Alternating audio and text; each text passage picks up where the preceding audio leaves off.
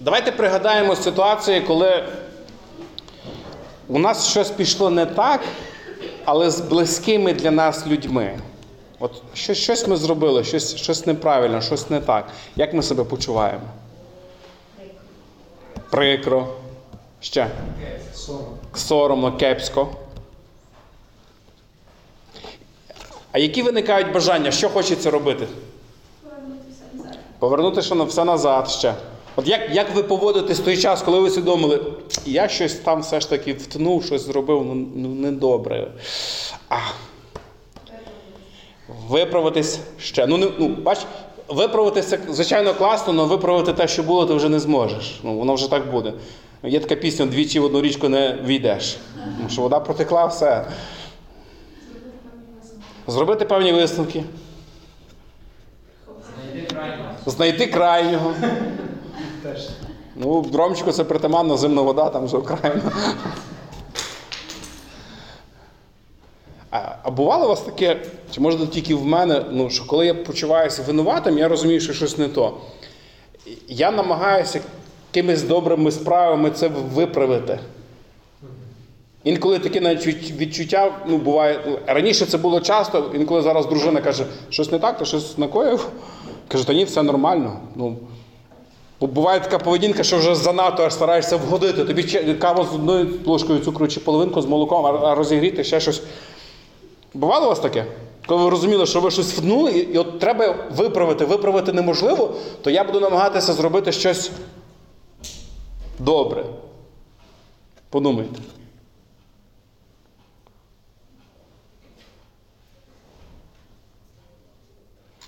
Для прикладу хочу сьогодні взяти дві історії. Історії двох людей, історії двох багатих людей, які, можливо, допоможуть нам краще подивитись на цю проблему зі сторони писання, зі сторони нашого серця. Тому що насправді велика істина полягає в тому, що ми не можемо виправити те, що сталося. Ми можемо мати певні висновки, ми можемо думати про майбутнє, е, як не допускати подібних ситуацій. Але те, що сталося, ми вже точно виправити не можемо. Перша ситуація записана в Луки в 19 розділі з 1 по 10 вірш. Це е, всім наша відома історія, історія Закхея. Я би просив зараз відкрити, щоб ми могли прочитати з вами цей уривок. Луки 19 розділ з 1 по 10 вірш.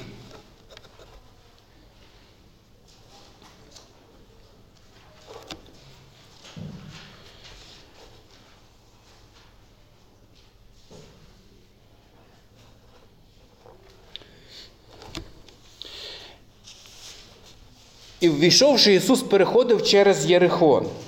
І ось чоловік, що звався Закхей, він був старший над митниками і був багатий.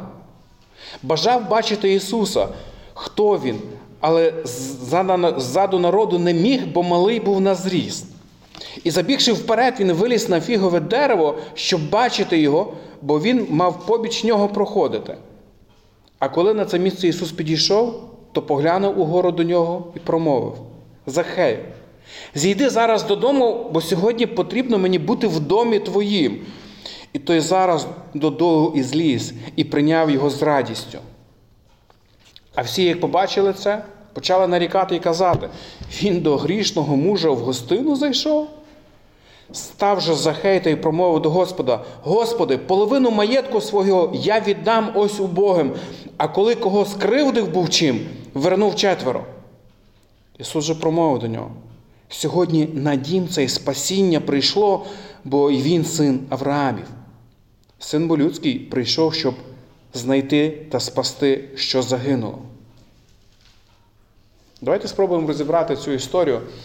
Єрихон, взагалі, по своїй суті, був один з найбагатших міст того часу, оскільки він знаходився дуже стратегічно. Е, По дорозі в Єрусалим, плюс він знаходився, біля нього знаходилася переправа через річку Йордан, де проходили всі вантажі, всі грузи. Тобто це було популярне місто, де збиралося багато людей, багато коштів. І написано про Захея, він не просто був митником, він був начальником податкової служби Єрихону, можна сказати так. Це звучить. Якщо взяти на сьогоднішній день, визначити, наприклад, як Київ одне з найбагатших, міст України, бо столиця, або взяти Одесу, оскільки воно і портове місто, і там багато проходить розмитнення всіх товарів, то уявіть собі, як може в той час жити хабарник, а на той час митники були хабарниками, ну не просто митник, а начальник митної служби. Уявляєте? Ось це посадою, ось чим він займається. Спробуйте описати його, як ви бачите цього чоловіка. З цього тексту, що ми читаємо. От ваші асоціації. Прагну чогось. Прагне чогось ще.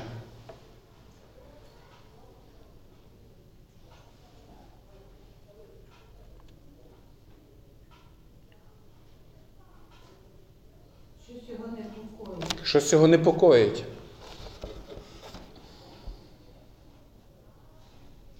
Напевно, відкинути. Відкинутий, Особливо релігійними людьми. особливо релігійним.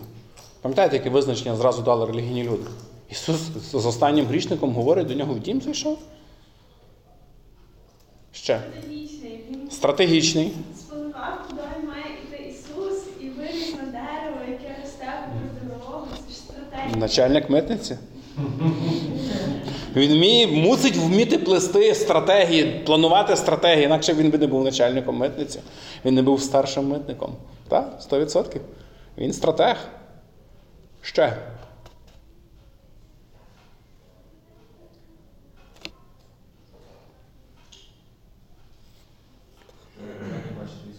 Він радий бачити Ісуса, Він хоче бачити Ісуса. Він почув, що Він має приходити.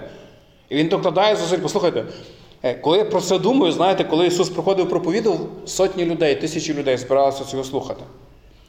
Уявіть собі на хвилинку, що коли тисячі людей збираються на Майдані, а в основному це люди збиралися, які обізлені на владу, на релігійну владу теж саме, на політичну владу, на митників.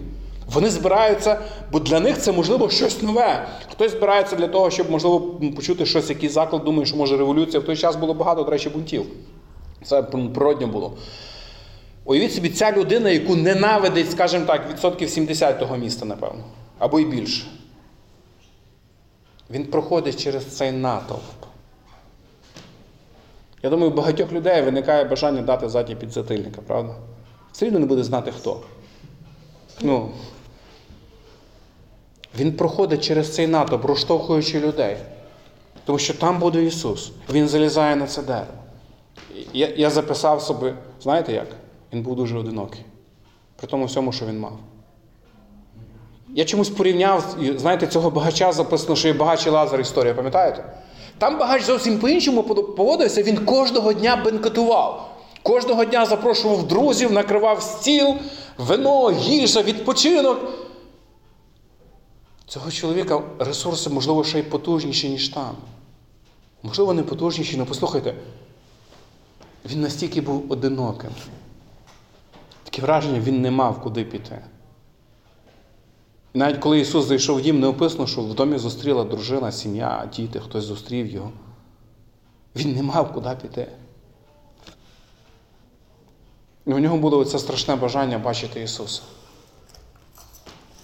І коли він побачив Христа, Христос побачив його, Ісус вже знав про нього, та Він каже: спускайся, має бути в твоєму домі, друже.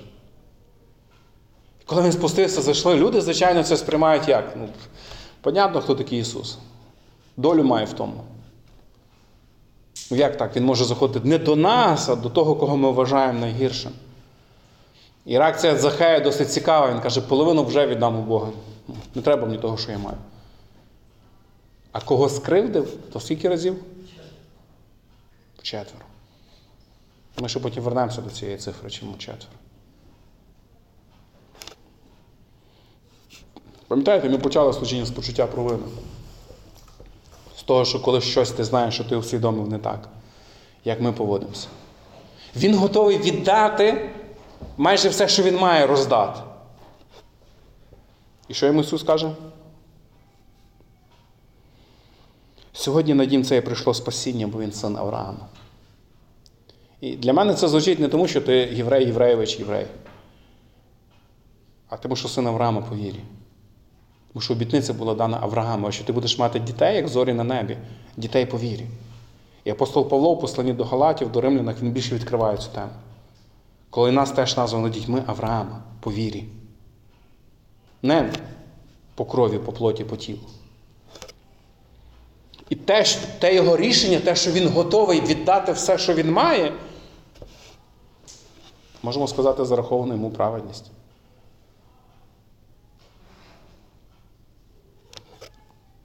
Але на противагу хочу взяти іншу історію. Історію про ще одного багатого чоловіка, яка записана в Євангелії від Матвія в 19 розділі з 16 по 26 вірш. Я би попросив когось з вас прочитати цю історію. Це теж для нас досить відома історія.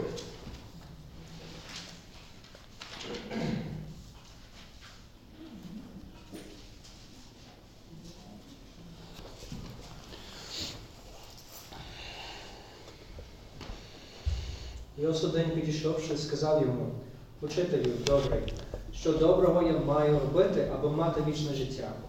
Ісус сказав йому, чому питаєш мене про добре? Добре тільки один Бог. Як хочеш увійти до життя, дотримуйся заповідей. Той питає його, яких?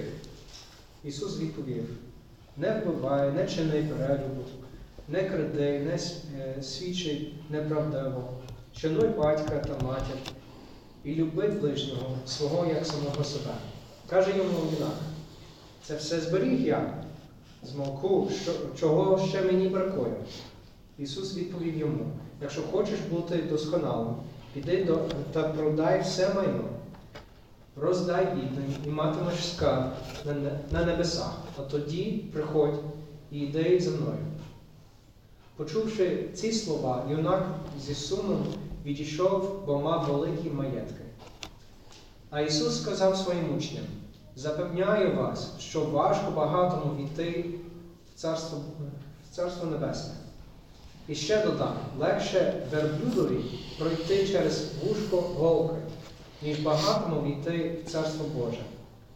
Почувши це, учні дуже здивувалися і сказали, то хто то хто ж тоді може спастися? Поглянувши на них, Ісус промовив, для людей це неможливо, а для Бога все можливе. Давайте спробуємо знайти, що є спільного в цих двох історіях.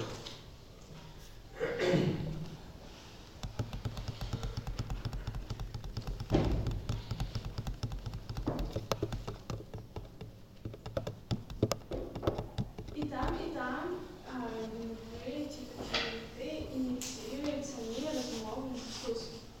Хороша річ. І там, і там чоловіки, що Захей, що цей багатий юнак, вони ініціюють розмову. Добре, про що вони ініціюють розмову? Що їх гризе, що вони шукають в своєму житті?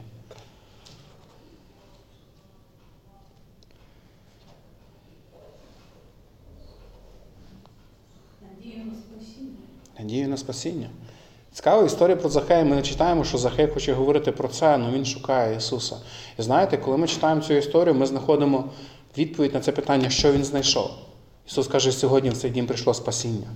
Сьогодні прийшло спасіння в цей дім. Це не просто зустріч на чай, на спілкування. Давай поговоримо про щось нейтральне, можливо, про якісь доктрини, про закони. Сьогодні спасіння в цей дім прийшло. І ось багатий юнак він підходить теж до Христа з цим питанням, тому що його турбує його власне спасіння, його душі спасіння. Контекст всіх, всіх Євангеліях, що Луки, що Матвія, е, що Марка говорить про те, що перед тим була розмова Ісуса про дітей. Він каже: не забороняйте дітям проходити в Царство Небесне, бо їм воно належить. І ось фактично він доганяє, він зупиняє Ісуса, і виникає в нього це питання. А я? Що я маю робити? Дітей пускати, не забороняйте приходити. От діти хочуть йти, їм не забороняйте. Мені що робити, щоб царство Боже наслідувати? Хороше питання. Якщо б за тобою хтось зараз біг, тебе доганяв, ти виходиш з зібрання, йдеш додому, біля під'їзду хтось тебе доганяє за цим питанням. Що мені робити, щоб царство Боже спадковувати?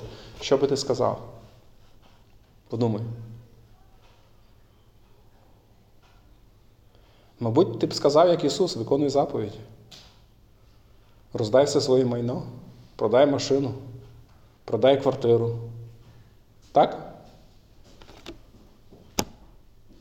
Цікаво, не так, тому що ми знаємо, що є Євангелія. Але в цьому випадку Ісус Він відповідає зовсім нелогічно. І в свій час, коли досліджував ну, це місце писання, для мене це стало стоп, я не розумію, я ще раз читаю. Це ж не та Євангелія, яку я почув.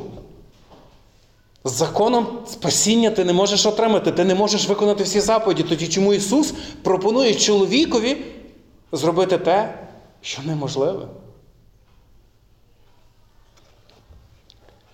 Він звертається до нього, учителю добрий. Ісус каже, що ти мене добрим називаєш, отець добрий. Що Ісус не добрий? Спробуємо пройтись по віршах донизу. Для того, щоб краще розібратися, в чому все ж таки відрізняється цей Захей, про якого ми говорили, від цього чоловіка. І той, і той задають правильне питання. І той, і той шукали Христа. Отже, 16-го вірша. І підійшов ось один до нього і сказав: Учителю добрий, що я маю зробити доброго, щоб мати життя вічне. Е, З грецького тексту звучить буквально так. Що, що доброго зробити, щоб отримати життя вічне? От, що я доброго маю робити? Яке добро я маю зробити, щоб мати життя вічне? Пам'ятаєте, з чого ми почали розмову? Я не знаю, як вас, але в моєму серці воно часто, якби бувало раніше, частіше зараз є, коли я з кимось маю, ну, для, проти когось я згрішив, щось зробив неправильно, то перше в мене бажання загладити цю вину яким чином? Ну, Щось зробити добре. Ну, хочеться. І ось таке враження, чоловік, цей чоловік він починає з того самого цю ідею. В його розумінні він може зробити щось добре, і це буде зараховано йому як спасіння. Відповідь Христа звучить так. Чого питаєш мене про добре, якщо добрий тільки Отець? Він же йому відказав, чого звеш мене добрим, воно не зовсім вірний переклад, тому що це звучить, як Ісус приймає на себе. От, чого ти мене називаєш добрим? З грецького тексту це звучить, Он же сказав йому, що мене спрашуєш о добром, добром. Тобто, чого ти мене питаєш про добрі справи? Якщо добрий тільки Отець. Як на мене, проблема полягає в тому, що в усвідомленні чоловіка було те, що добро це що? А Ісус намагається пояснити, слухай, добро це хто? Розумієш різницю? Глибоке переконання чоловіка в тому, що він сам від себе може творити чогось добре, і це добре фактично є певним містком, сходами до Царства Божого, в яке він може війти. Тому що, тому що це стоїть в питанні, е, в контексті питання спасіння. Це не просто, що я можу зробити, наприклад, Оля, доброго тобі, щоб тобі було радісно і добре. Це питання, що я можу зробити доброго, щоб моя душа спаслась. Це доктрина.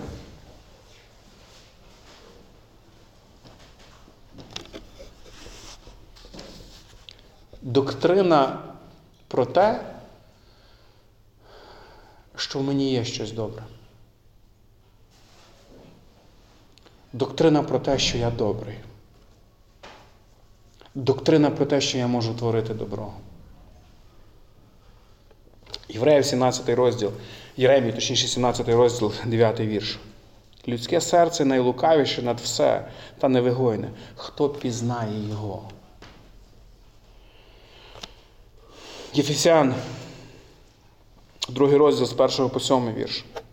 І вас, що мертві були через ваші провини і гріхи, в яких ви колись проживали за звичаєм віку цього, за волею князя, що панує в повітрі, духа, що працює тепер в неслухняних, між якими усі ви проживали колись, у пожадливостях нашого тіла, як чинили волю тіла і думок, і з природи були дітьми гніву, як і інші. Бог же багатий на милосердя через свою перевелику любов, що нею Він нас полюбив, і нас, що мертві були через прогріхи, оживив разом із Христом, спасенні ви благодаттю. І разом з ним воскресив, і разом з ним посадив в небесних місцях у Христі Ісусі, щоб у наступних віках показати безмірне багатство благодаті своєї в добрості до нас у Христі Ісусі. Що може вийти з доброго з цього серця? Подумайте. Мертві були через ваші провини і гріхи. Що доброго може зробити мертва людина, яка проживає в гріхах? Тому його фраза звучить, що я можу зробити доброго, скажи. Я можу робити добре, просто що саме? Бо далі є відповідь Христа, послухай, каже. Заповіді не хочеш виконувати? Перелік заповідей, пам'ятаєте? Не вбий, не чини перелюбу, не кради, не свідкуй неправдиво, шануй батька, люби свого ближнього як самого себе. А ви знаєте, що це все стоїть в майбутньому часі?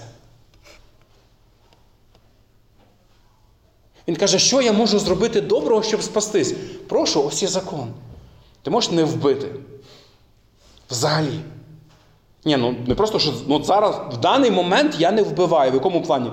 Тому що я ні на кого на вас не злюся. Класно?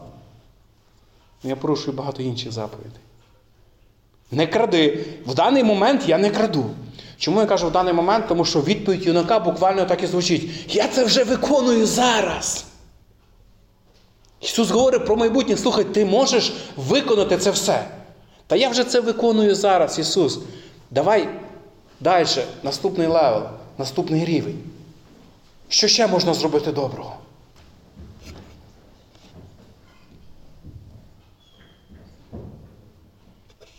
Okay? Все, що ти цінуєш в своєму житті, все, що для тебе найдорожче, все, ради чого ти живеш, позбудься його, роздай його. І не просто роздай, виконай ту заповідь, яку ти кажеш, виконуєш. Наприклад, останню, яку я тобі кажу, полюби ближнього як самого себе. Тому що ідея в тому, роздай тим, хто не мають, роздай нужденним. Послухай, якщо ти ставиш себе в позицію нужденного, то тобі нема проблем віддати. Тому що ти любиш тоді ту людину як самого себе. Ти би хотів, щоб коли ти маєш потребу, тобі щось дали? Ну, та, звичайно. Ісус каже, окей, практика. Ти виконуєш, так? Ну, піди зараз це зроби. І не зміг.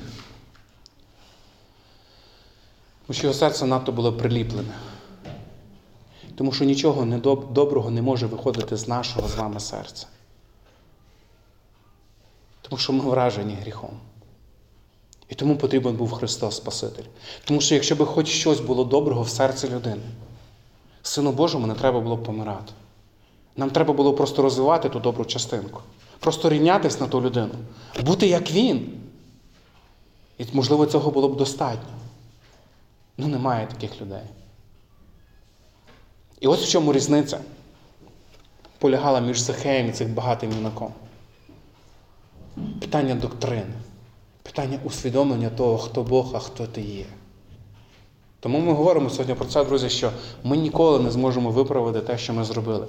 І в стосунках з Богом, і в стосунках один з одним. Ми не маємо цієї сили. Вчора на молодіжному клубі розповідав дітям притчу про те, як батько сина навчав, що таке прощення. Тому що багато разів син робив певні речі, які засмучували отця, а потім казав: ну вибач, ну вибач, ну пробач. І батько попросив його, знаєш, каже, на протязі цього тижня роби одну річ. Візьми молоток цвяки, і кожного разу, коли ти будеш робити оцю знову річ, якусь неправильну річ, так? проносити біль. Просто забивай один цвяк в нашу фірточку, де ворота стоять дерев'яні. Просто забивай. І що? Потім побачиш, ти роби це. І на кінець тижня там вже назбиралось на цих свячків, яких він забив багацько. А тепер каже, візьми плоскупці, повитягуй кожен з них. Він повитягував, каже, і що?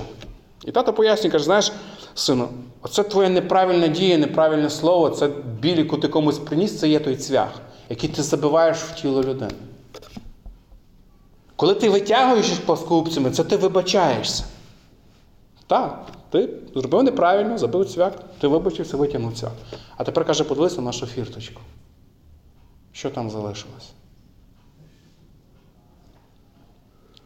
Ми інколи тому і дивуємося, що комусь ми щось причинили, біль, розчарування, потім кажуть, ну вибач, ну як ти не можеш вибачити? Та ну, це важко, друзі. І це неможливо, якщо Отець Небесний не покриє своєю благодаттю.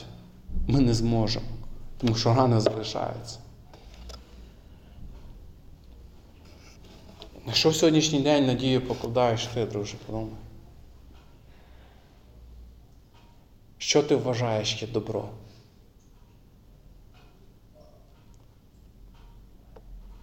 Єфесян, другий розділ, восьмий вірш, пам'ятаєте? Бо благодаті ви спасені через віру. Це не від вас, так? Це дар Божий. Дев'ятий вірш. Не від діл. Щоб що? Щоб ніхто не хвалився. Розумієте? Оце Євангелія. Ти не можеш хвалитися тим, що ти не робив. Господь мене помилував, Господь Давида помилував. То ми зараз двоє будемо вставати і хвалитися, кого більше Господь помилував. Та це виглядає якось смішно, тому що це не наша заслуга, це Його милість, Його любов. А десятий вірш, хто пам'ятає? Відкрийте, прочитайте вголос. То ми його творили, створені в Христі Ісусі на добрі діла, які Бог наперед приготував, щоб ми в них перебували. Цікаво. Інколи просто для нас воно завершується Євангелія саме в цей момент. Знаєте, бо благодаттю ми спасені через віру, це не від нас. Господь нас спас, Господь милостивий. І ось ці руки, які ми піднімаємо, вони залишаються так. А є продовження. Є продовження, що ваші руки вони мають бути готові для тих добрих діл, які приготував Господь наперед. Тому що добро хто, а не що. Добрий тільки Отець. І тому все, що від Нього походить, похідне від Отця, приготовлене Отцем, воно є добре. Не те, що ми з вами придумали чи вгадали, не те, що ми хочемо зробити.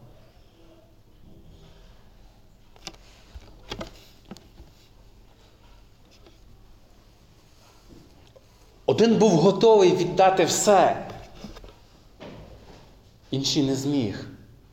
Хоча двоє ж задавали правильні питання. Пам'ятаєте, я казав, ми повернемося до цієї ідеї про четверо. Цікава філософія. Він виконав закон, в принципі.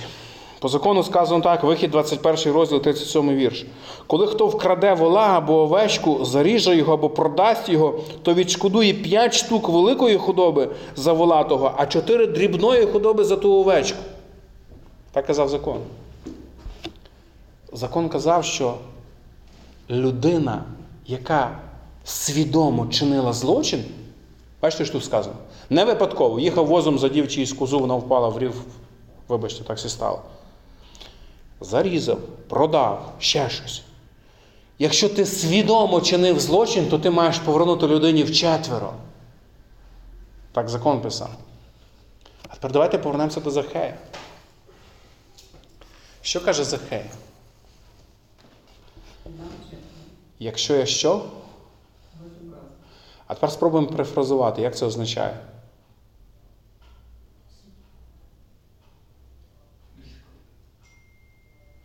Він не говорить про те, що я просто поверну. Його випадку це гроші, але можуть бути і не гроші. Але він не каже, знаєте, «Е, я взяв Олі 250. Оля, я каюся, я віддаю 250. Його слова звучать так, я визнаю, що я свідомо зробив все, щоб забрати цих 250. Я це зробив. Це не випадок, це не система, в якій я просто працюю. Всі крадуть, я краду, всі тиснуть. Я ж маю ще в Рим передавати щось кесарю. А за що їсти, а за що жити? Це я спланував особисто. Це моя відповідальність. Тому я повертаю четверо. Коли він говорить, що я повернув четверо, він піднімає руку, він каже, це я. без пояснень. Він навіть не говорить, Оля, ти ж сама мені запропонувала, ти знаєш, я не відмовлюся, я ж директор митниці, а тобі треба бізнес твій робити. Тому ну, ти запропонувала, я ще щось, давай просто ми забудемо цю історію. Ні, це я. Я віддаю в четверо. По закону. Тому що визнає повністю свою відповідальність, повністю свою вину.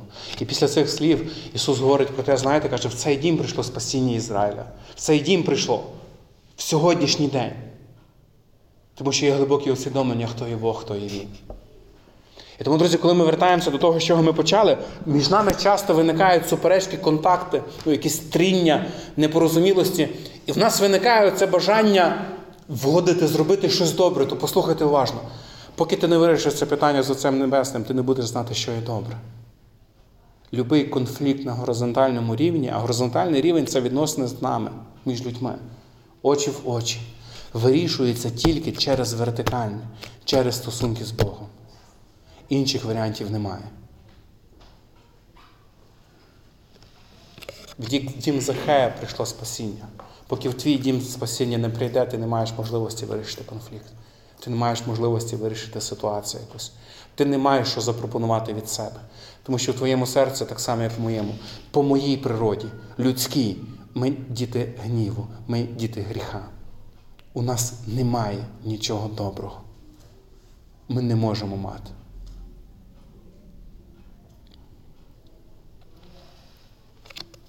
Двоє людей, дві долі, дві філософії життя.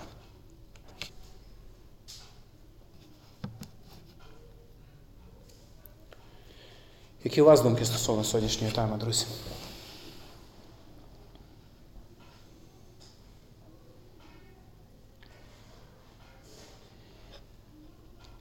Цікаві слова Ісуса. Він каже, що спасіння пройшло цей дім. І думаю, що він говорить про себе. Амінь. Амінь. Спасіння це не щось таке абстрактне, щось таке незрозуміле.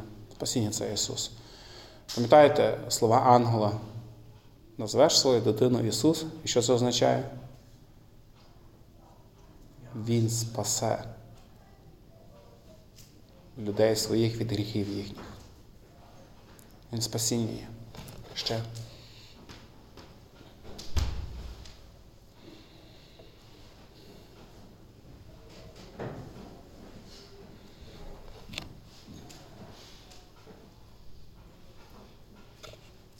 Якщо він говорить про себе, то означає, що це не те, що як ці діла, що племенник робить. Це, це не є спасіння. Так. Є спокуси думати, а він все віддав, то він спасе.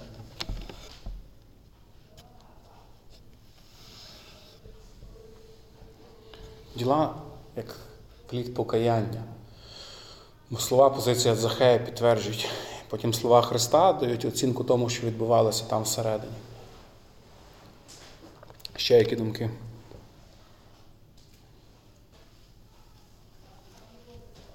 Не знаю чому, мені здається, якось перше помітив слово досконало. Угу.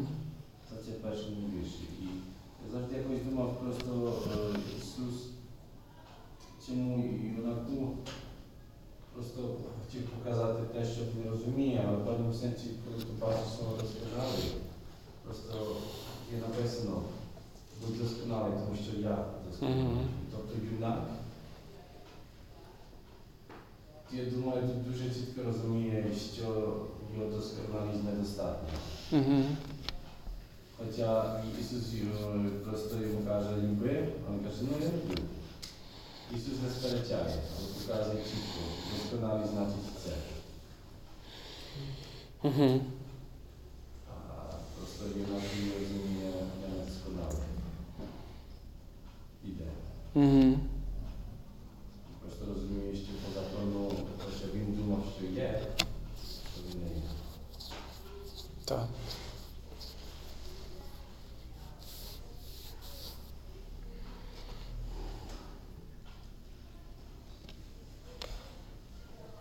Але чи неможливо війти йому Царство Боже?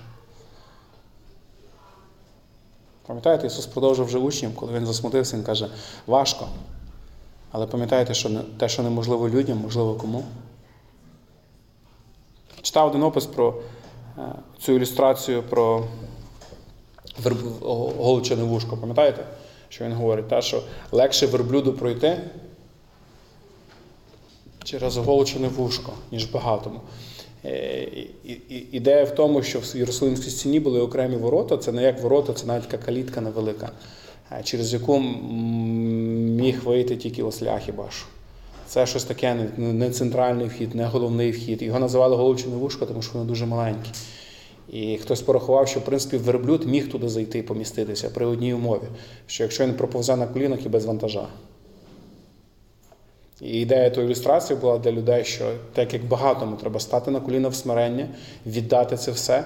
Але мова не тільки про той вантаж, як зовнішній, от ці всі багатства, які ти маєш. Знаєш, е, кожного з нас є свої скарби. І найбільший наш скарб це є наше я.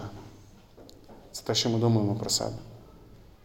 Чому? Тому що Ісус дає визначення, що двом панам служити не можна, Богові Мамоні. Знаєте, інколи ми думаємо, що служіння Мамонові це працювати на якогось директора. Служіння Мамонові це служіння собі з задоволенням своїх цілей. Коли ти обираєш свій стиль, спосіб життя, так як вгодити собі. Тобто завжди людина вона бореться з тим, кому служити Богові чи собі. Пам'ятаєте, навіть в Едемському саду е, людина відповіла на пропозицію сатани, диявола в тому, що ти отримаєш щось більше. Диявол не пропонував, що ти станеш рабом моїм споконвіку. Пропозиція була, що ти отримаєш щось більше. І ось людина обрала шлях гріхопадіння з надією отримати щось більше. І тому це завжди боротьба виглядає між плоттю і духом, як в Галатах описано. Тобто, чи я буду шукати небесного, чи я буду шукати земного. Е, від Матвія Ісус це добре описує про скарбниці серця. Тому що найбільші скарби це знаходяться в нас, ось тут, всередині, в нашому внутрішньому чоловіку. Це те, що ми вважаємо цінним, це те, заради чого ми живемо. Це те, чому ми виділяємо час. Це те, куди ми приносимо свої кошти. І мова більше йде про, про ось це, що ось ці скарби нам треба віддати, ось ці, цей багаж, оцей вантаж. Це все принести до ніг Христа, взяти те, що Він приготував для нас, і слідувати Його дорогам, Його стежкам, які Він приготував для нас. Тому, коли ми читаємо цю історію багатого юнака, не варто думати, що в першу чергу це стосується депутатів, керівників. Вони багаті, я ні. Ми всі дуже багаті, друзі. Просто в кожного з нас різне багатство, в кожного з нас різні цінності. Але це ті скарби, які ми захищаємо, заради яких ми живемо, які ми збираємо. Є ще якісь думки?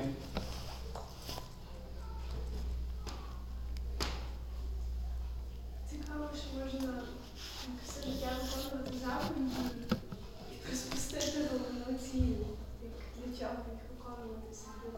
Угу. І так само цікаво, що в людей є тенденція змінити поведінку швидше, ніж змінити е, виправити стосунки, змінюючи поведінку швидше, ніж змінюючи відношення. Ну, відповідно, відношення свого серця. Тобто десь перестати шукати щось своє важче, ніж просто Мгм. змінити поведінку. Угу. Це як переміни йдуть через шлях вниз. Переміни вгору йдуть через шлях вниз. Дякую. Ще.